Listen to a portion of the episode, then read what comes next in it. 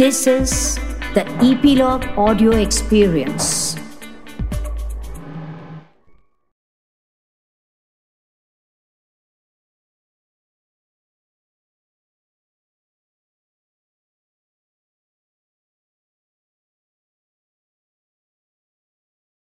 Hello नमस्कार मैं हूँ गिरीश वानखेड़े और आप मुझे सुन रहे हैं ईपीलॉग मीडिया के इस पॉडकास्ट शो में, जिसका नाम है spot the content with Girish Wankhede इस शो में मैं रेगुलरली रिव्यूज़ करता हूँ फ़िल्मों के वेब सीरीज़ के और डॉक्यूमेंट्रीज़ के। आज के रिव्यू का टाइटल है फातमा, जो कि Turkish crime drama web series है और ये स्ट्रीम हो रही है अपने पहले सीज़न के छः एपिसोड्स के साथ नेटफ्लिक्स पर 27 अप्रैल 2021 से। डिजिटल स्पेस में हम सारे ही ग्लोबल विलेज का पार्ट है। इंटरनेट ने हम सारों को ही जोड़ दिया है और फिर ओ टी प्लेटफॉर्म्स ने अलग अलग राष्ट्रों के कंटेंट को चैनलाइज करके हम सारों को ही सारों से अवगत करा दिया है। अब हम किसी भी राष्ट्र के किसी भी कंटेंट को एक्सेस कर सकते हैं, क्योंकि उनमें सब होते हैं, साथ ही साथ कई बार डब वर्जन्स भी होते हैं। इसलिए कभी हम इंग्लिश डॉक्यूमेंट्री देख लेते हैं तो कभी हम तमिल शॉर्ट फ़िल्म देख लेते हैं। यानी कि खूब सारी वेराइटी है हमारे सामने और इसमें एक सीरीज़ मुझे याद है, जो इसराइली वेब सीरीज़ है, उसका नाम है फौदा जो कि इंडिया में काफ़ी पॉपुलर है और इसके ऑलरेडी तीन सीज़न हो चुके हैं। फिर है द ब्रेक नाम की बेल्जियन क्राइम सीरीज़ जिसकी भाषा फ्रेंच है और उसके दो सीजन्स में 20 एपिसोड्स हो चुके हैं। जर्मन बड़ी पॉपुलर थ्रिलर वेब सीरीज़ है, जिसका नाम है डार्क और उसके भी तीन सीजन्स हो चुके हैं, और फिर है स्पेनिश सीरीज़ एलिट जिसका आने वाले दिनों में चौथा सीज़न भी रिलीज़ होने वाला है।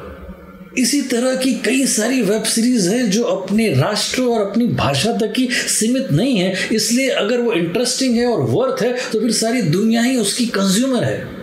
और फिर इसी लीग में कुछ टर्किश वेब सीरीज़ जो इंडिया और पाकिस्तान में इक्वली पॉपुलर है। इन सीरीज़ में प्लॉट्स बड़े ही इंट्रीगिंग होते हैं और कई बार ये कैरेक्टर्स इंडिया और पाकिस्तानी ऑडियंस के लिए बड़े रिलेटेबल होते हैं। इंटरसेक्शन नाम के कंटेम्प्रेरी लव स्टोरी है और फिर है द एंड जो सस्पेंस फैमिली ड्रामा है। और फिर अलेक्जेंडर ड्यूमास के novel count of Monte Cristo पर बेस्ड है एजल नाम की ये वेब सीरीज़ जिसके दो सीज़न हो चुके हैं और ये जानी जाती है अपनी प्रोडक्शन वैल्यू और एंगेजिंग स्क्रीन प्ले के लिए।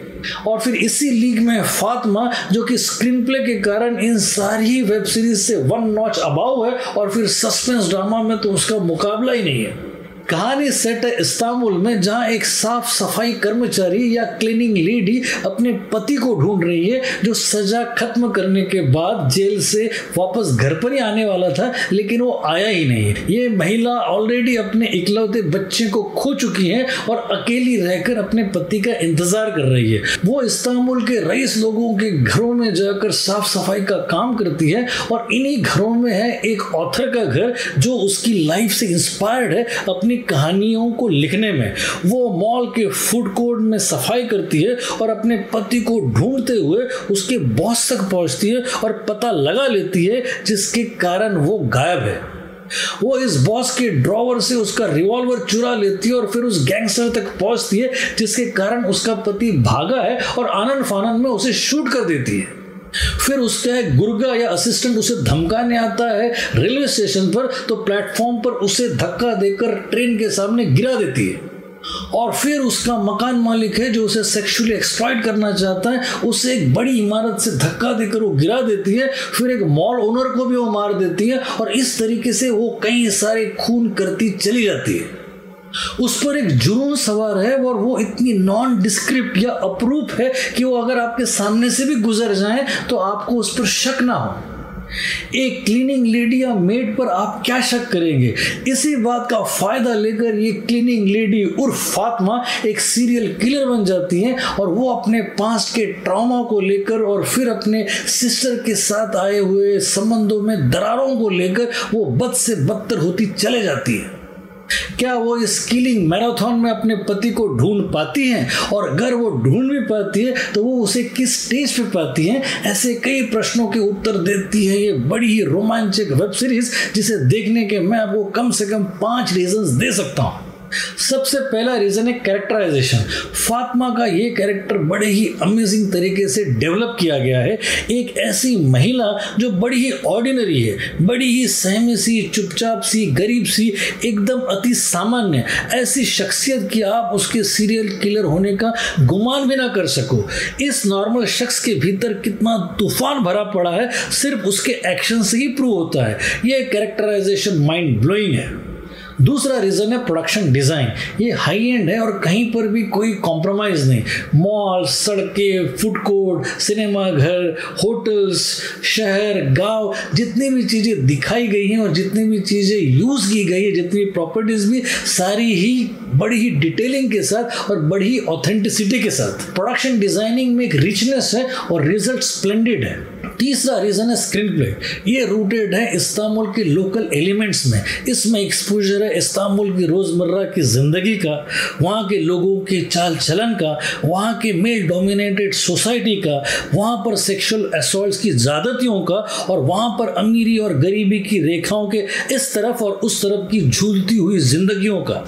सामाजिक ढांचे के साथ ही पुरुष प्रधान संस्कृति के गिरते ढर्रे को बड़े पैनेपन से उजागर करता है ये स्क्रीन प्ले चौथा रीजन है उगुर यूसल ये वो एक्टर है जिसने ऑथर का कैरेक्टर किया है और जिसके घर में फातिमा सफ़ाई के लिए आती है। ये एक ही कैरेक्टर है, उसकी लाइफ में जो पॉजिटिव है, वो उसकी सुनता भी है और उससे अपनी कहानियाँ भी डिस्कस करता है।